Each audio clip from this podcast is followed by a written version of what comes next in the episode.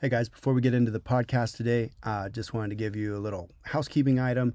Had some audio nerds make some suggestions on microphones. We've ordered those microphones for audio quality on this podcast, and they are out of stock. So we're still waiting on those.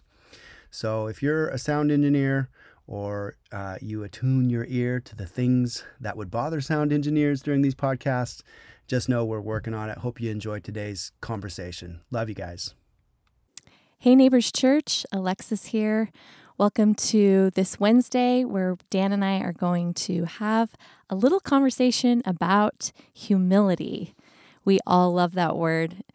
Actually, most people, when they hear the word humility, get scared. I mean, you've heard um, how the Christian's like, Ooh, I don't want to pray for humility because that means something bad's going to happen and I'm going to be humbled. Kind of has a negative connotation to it. Yeah, humiliated. Yeah. It's the same word, uh, humiliated.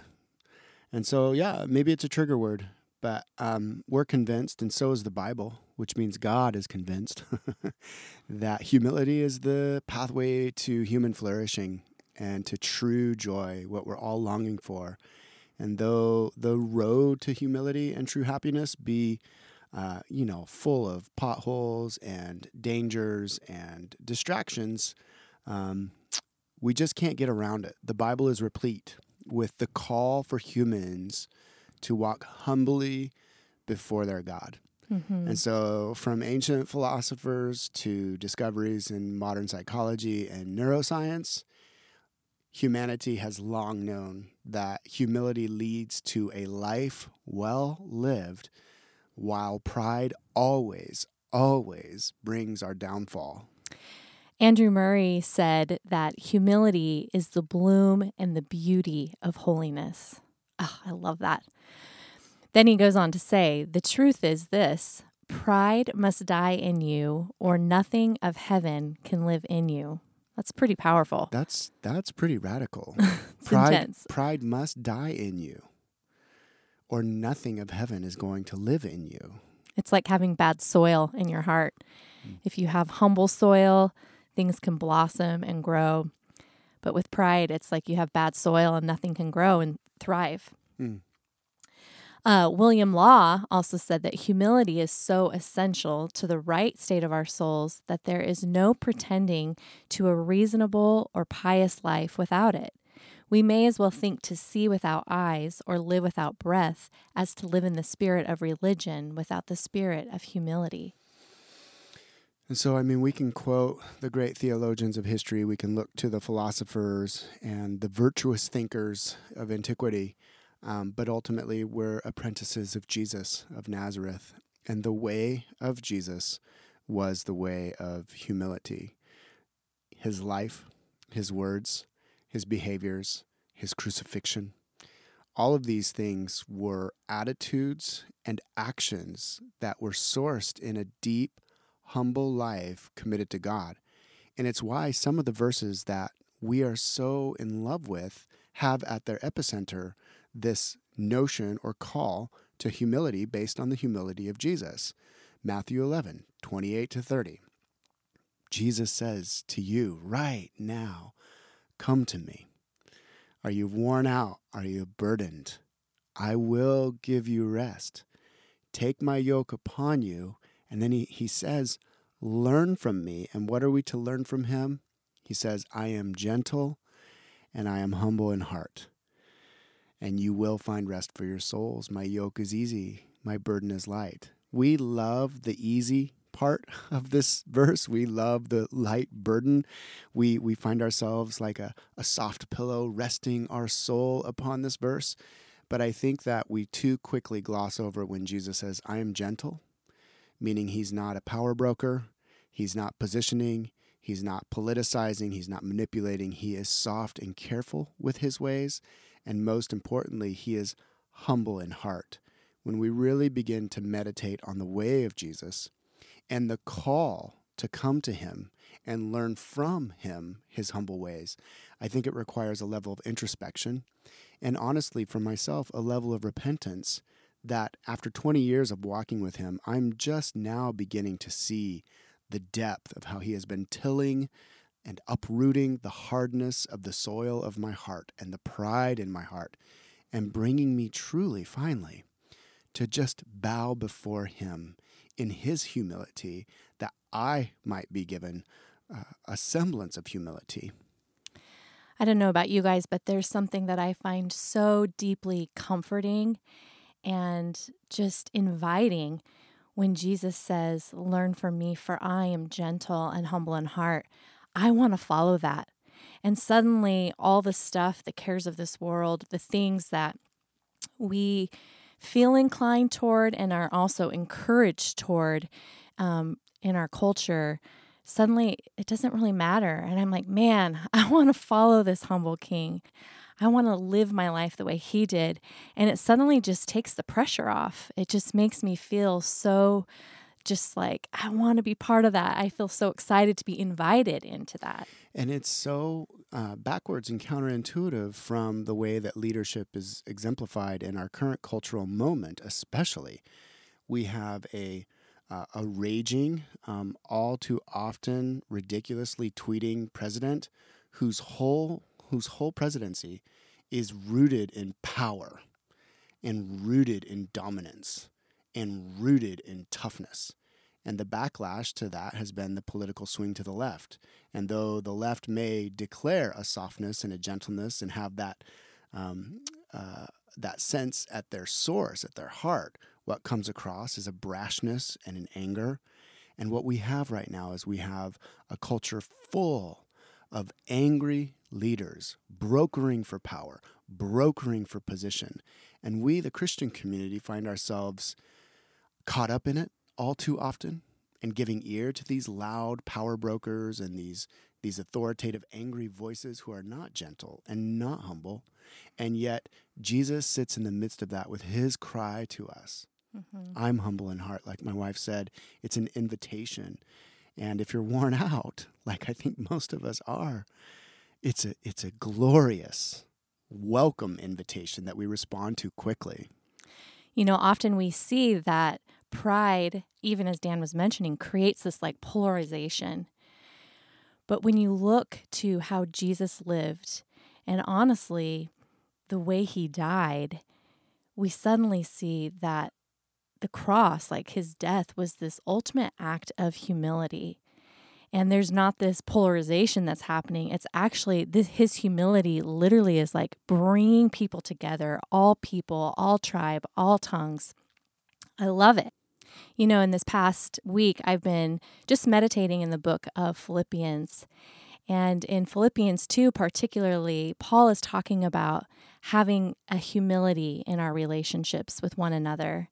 And he gives us the cross as this ultimate act of humility. We read in Philippians 2 5 through 8 In your relationships with one another, have the same mindset as Christ Jesus who, being in the very nature God, did not consider equality with God something to be used to his own advantage. Rather, he made himself nothing by taking the very nature of a servant, being made in human likeness, and being found in appearance as a man, he humbled himself by becoming obedient to death, even death on a cross. I just can't think of a more important centerpiece focus in this cultural moment of camps squaring off with one another, voices getting louder and louder. The anger is just seething under the surface in all of our conversations. And then this command from St. Paul in your relationships with one another, think like Jesus. Mm-hmm gentle and lowly. And I think that the the rub of this, the great difficulty in this, is that Jesus' humility was exemplified by death on the cross. And so that means that you and I, as we exercise humility in our relationships with one another, we will endure, we will undergo some semblance of death for the sake of the other. Our preference may die. Um, our opinion in the conversation uh, may die as we remain silent and gentle and humble. Um, our desire to stereotype or caricature the person that's in front of us rather than really listening to them, that will have to die on a cross. We will need to absorb, and I'll be frank, we will need to absorb what we consider to be the cruelty, uh, the, the, the manipulation, or even sometimes just the, what we consider to be the downright idiocy of the person in front of us. Humility would say, out of love for them, I'm going to absorb this so that I can live in relationship with them with the same mindset of Jesus, which was, I love this person. I love this person that I think is an idiot. I, I love this person that I utterly disagree with. And there is a terrible, terrible difficulty in learning to live that level of humility. And the only place that it com- can come from is those deep points of meditation on the cross, those those hours and hours spent with Jesus himself, exemplifying humility towards us in love, dying for us, his enemies, dying for us, the ones who rebelled against him and rejected him and, and power brokered and ended up crucifying him. Yet that humility is exemplified in love towards us.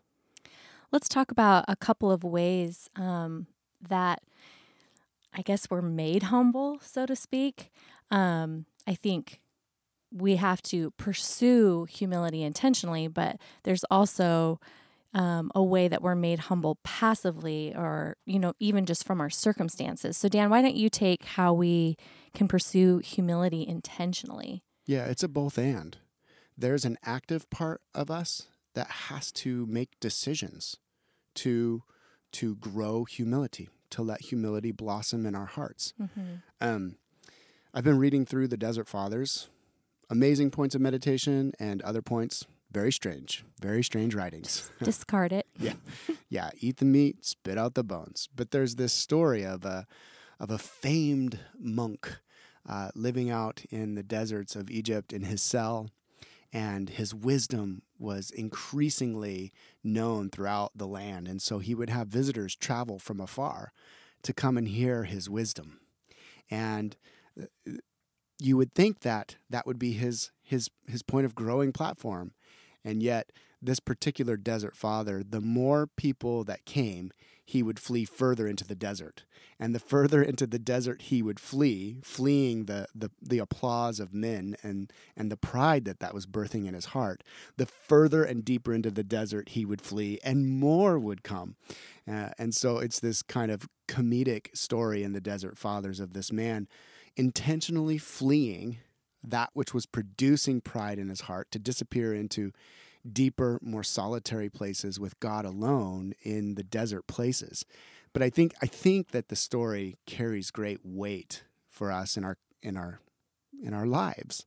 I know it does for me. There has to be um, an intentional action that is taken against the root of pride in our hearts. And so, where pride wells up, where we find ourselves believing the lie, that we are superior to another person, that we hold a better position, a wiser stance, a more enlightened perspective.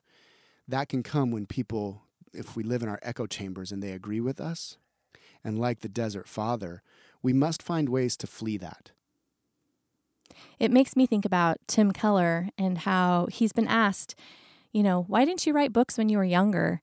And Tim has said that he actually intentionally waited because he wanted to give time for life experience, for his kids to get older, for more wisdom, for humility. And I really have admired um, that about him when I've heard that story because I thought it does take great humility to say, I'm going to wait on something and give time, allow more life experience to take place but he intentionally did that. And that's not to say, you know, you can't have young authors, and when you're young, you can't be doing like awesome, cool things.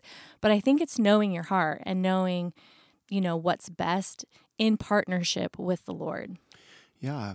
Uh, I have friends that have written books prior to being um, 50, and they've said there's stuff in there that I wish wasn't in there. And I don't know if Tim Keller would say that about his books post 50 or post 60.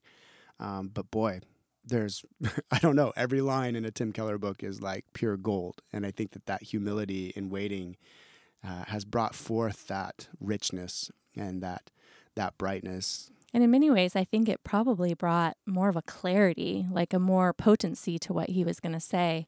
Um, you know, when we're youthful, I like how you mentioned earlier about humility of words. We just say so many things, and it's like toothpaste out of the the toothpaste tube. It's like once it's out, you can't bring it back in. I think clarity is a key word um, in relationship to humility. There is clarity of desire that comes. Uh, there's clarity in ways that we can communicate um, our desire or um, our will or our agenda or our cause, whatever it may be. Humility lends itself or it creates a space for clarity to come uh, because pride is so intoxicating and pride is so deceptive. And we find ourselves with our vision clouded and we're triggered and we're easily offended and we're um, quick to make assumptions and we're slow to listen. All of those things are sourced in pride. But if there's a humility about us, um, an ability to just be, to just wait, to just let things pass over and let time do its work, clarity comes from that. So find ways, pray through, read the scriptures. How might you flee deeper into the desert, metaphorically speaking, to flee the dangers of pride and intentionally grow in humility, intentionally grow in unity and, and communion with God as your as your foundation? That's the active piece. But there's the passive piece as well.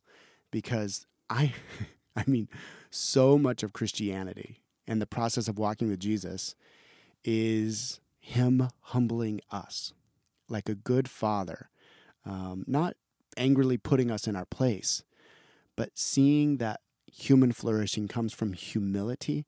God circumstantially orders the events of our lives and humiliates us in the most loving and generous sense of that word.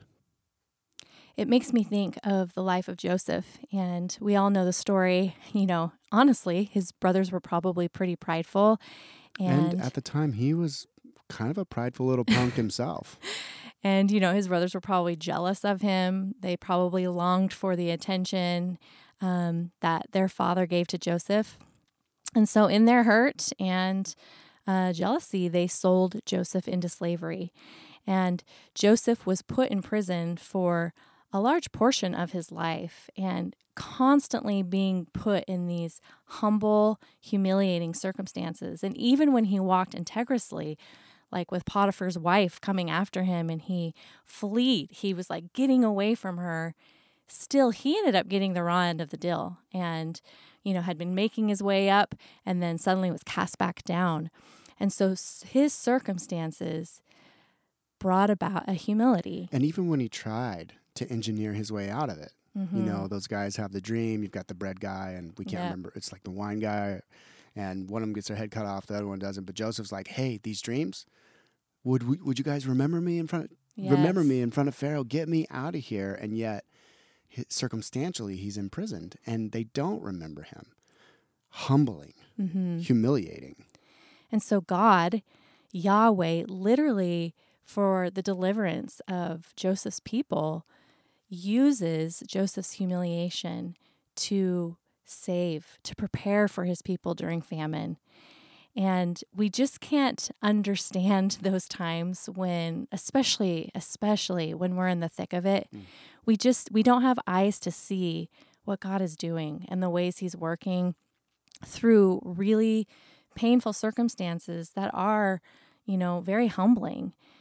And I think that's where we do have to look at scriptures and hold on to his promises that God, you're working through this. And that doesn't mean, guys, that doesn't mean that we're going to end up on top and we're going to suddenly be like second in command to Pharaoh, like what happened with Joseph. But we have to believe that in these circumstances that have brought about um, just humbling in our lives, that God, as a loving father, one, he disciplines those he those he loves, and two, he prunes that we'd bear more fruit. We have to believe in those promises when we're really in the thick of humiliation. Every great and fruitful leader throughout the biblical narrative, um, they go through this process. You've got murdering Moses at the very beginning, that pride filled heart. I'm going to deliver my people. And then he's run out of Egypt and spends 40 years, um, you know, humbly working with the sheep. and, and then the burning bush moment. And that thickness of character was created in that long, separated season of, of being, un, and, and in many ways, feeling like his calling was gone. It had been dashed on the rocks as, as Yahweh had cast him into the deserts. You look at young David, he's out there busting bears in the chops and taking down lions with his little sling and five stones. And he shows up and he slays the giant Goliath. And, you know, he's a rising rock star. And he spends most of his um, ascension to the Israeli throne fleeing a demoniac in King Saul. David, this great warrior king, the, the poet, songwriting, psalmist leader of Israel, um, spent most of his rise to power in a cave in Engedi. Uh, and it was there that in those refining places, clarity was given, I think, to David, though each of these men, all of the men and women of the Bible, continued to fail even after these long durations of humility. Uh, you see it over and over and over that God circumstantially humbles us. And I think when we look at our situations right now, we may feel like we are in prison. Like COVID feels like prison to me. As a, as a friend to the people that I love and want to be with, as a church planter and leader, literally praying, how do we build networks of relationship when we can't be together in some rhythmic, consistent way? Um, and when you look at how God orders our circumstances, it can feel like I can't do anything. And maybe you're there right now. Maybe it feels like you've been cast out into the deserts, so to speak, and um, you're you're asking, "Am I still called?" You know, I had these dreams, like Joseph did, like Moses did. I thought I knew what I was supposed to be doing, and now I'm very uncertain. Listen, if that's you, my dear friend, I want you to know you are in the center of God's will. Your character is being made so thick and so full. And like Lex said, coming out of the deserts or being freed from prison does not mean that we will necessarily end up second in command next to Pharaoh. It might mean that, like Moses, we make it all the way to the promised land, and then the Lord says, That's it, bucko, all done, and takes us home to be with Him. Ultimately, in this life, the thickness of character that Christ is producing in us ends in some semblance of death and then ultimately in literal death until resurrection. And so we can embrace what our Father is doing as His loving hand separates us, in some sense imprisons us, in some sense disorients us in our calling, casts us out into the deserts to do what we never thought we would be doing with our lives. All of these things are leading forward to a clarity to a humility, to a gentleness that's going to really bear fruit. In those moments of of real um, desert humiliation um, seasons, there's an embracing that happens. This embracing of our God given identity. It mm. clarifies. I just love that we keep using that word clarify because it does clarify our identity. It helps us not to think more highly of ourselves than we ought, it helps us have a real, more accurate thinking about ourselves, but an accurate thinking of who we are, our identity as children of God, sons and daughters. Yeah, Moses, who was the great leader, first led by murdering, and then becomes, the Bible tells us, the most meek and humble man of his time. Joseph, the great dreamer with his coat of many colors, 17, 15, 16, 17 years old, goes to his brothers, Hey, boys, you're all going to be bowing down to me. Mm-hmm. And then all those years in prison, his leadership evolves and it becomes this, this gentle, humble, absorbing the wrong of his brother's leadership. At the very end, what you intended for evil, God intended for good. I forgive you, my brothers. This is what God is doing in the creation of humility as He clarifies and as we embrace our true identity in Him. And you know, I think it's important to bring up that this isn't like false humility that we're talking about either. You know, as we talk about not thinking more highly of ourselves, you know, each of us have um, gifts and abilities and contributions to the body of Christ. And um, it's easy to be kind of have the mindset of thinking um, less of yourself um, and to kind of diminish. I'm totally guilty of this, like diminishing areas in your life that God has gifted you. Um, and just having this men- this mentality that I can't contribute, that's a false humility. But it's also not pendulum swinging to the other side where we're like, our ego is running everything and we are thinking i am going to be the book author or i am going to be you know the next president of the united states. There's like this balance and that's why humility is able to embrace our god our god-given identity. Yeah this is what paul was saying in romans chapter 12 verses 3 through 8 he said for the grace for by the grace given me I say to all of you, that's to us, the community of faithful followers, and to those that are being invited into this humble community, Paul said, Don't think of yourself more highly than you ought, but rather think of yourself with sober judgment, in accordance with the faith that God has distributed to each of you. For just as each of us has one body with many members, and these members do not all have the same functions, so in Christ we, though many, form one body, and each member belongs to all the others. It, I think it was Lewis, C.S. Lewis, that said humility doesn't mean thinking less of yourself, as in like your character and woe is me, I wasn't given any gifts. Um, but humility is thinking less of yourself and more about what your contributions are to others, not what they think about your contributions. Uh, complicating the brilliant C.S. Lewis right now and just massacring his quote, but I hope you get the idea of of recognizing that if you've fled to the desert, which you need to do for humility, like the desert father, or God put you in the desert, like he did with Moses and, and David and Joseph, whatever, however humility is being produced, out there is this embracing of who you are. Um, I love how Ben Witherington says it. Humility knows oneself to be a sacred and purchased, loved child of God. So good. So good, Ben Witherington. Humility recognizes and lives into the truth that I am a saved and sacred and loved child of God. I'm not an accident. You know, I think there's a level of of audacious pride that it takes to say, "Oh, I have nothing to contribute to society because I'm just not that gifted." You're basically saying to the sculptor of a trillion suns, you didn't know what you were doing when you made me. Do you, do you, do you see that? Do you feel that?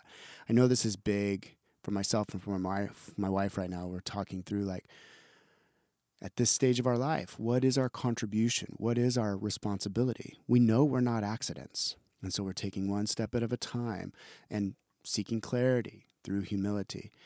And at the end of the day, intimacy with God, this participation in the Godhead, that we have been made one with Father by the atoning work of Jesus the Son through the indwelling presence of the Holy Spirit. The more we live out of and experience our intimate union with God, our participation with God, the outflow of that is rivers of humility. We become these conduits of God's purpose and will towards others, and we're not we're not bucking for position. We're not comparing which conduit has more Instagram followers any longer. We're simply we're the conduit that God has made us to be, and it is truly a delightful place to live and be. It's like he becomes the source of our significance and our satisfaction. as we spend time with Him, suddenly the striving and the comparing and the competing, it settles into this deep contentment in Him and His love and His care for us. You know, you guys, Dan and I are literally like dripping sweat. I just looked over at Dan and he has like sweat going down his forehead. So I actually think that's a good place Yeah, we're, to. we're in the sauna closet right now, and I am literally drenched. It's disgusting, but we love you so much. We're, s- we this is this is our sacrifice for you guys. We do love you so much and just encourage you into those, that place of intimacy with God, seeking Him in the Word, in prayer, in community, however that's looking right now, with that intentionality and letting Him form true humility in you. yeah, we'll leave you with the words of Saint Peter: "Humble yourselves under the mighty hand of God, and He will exalt you in due time."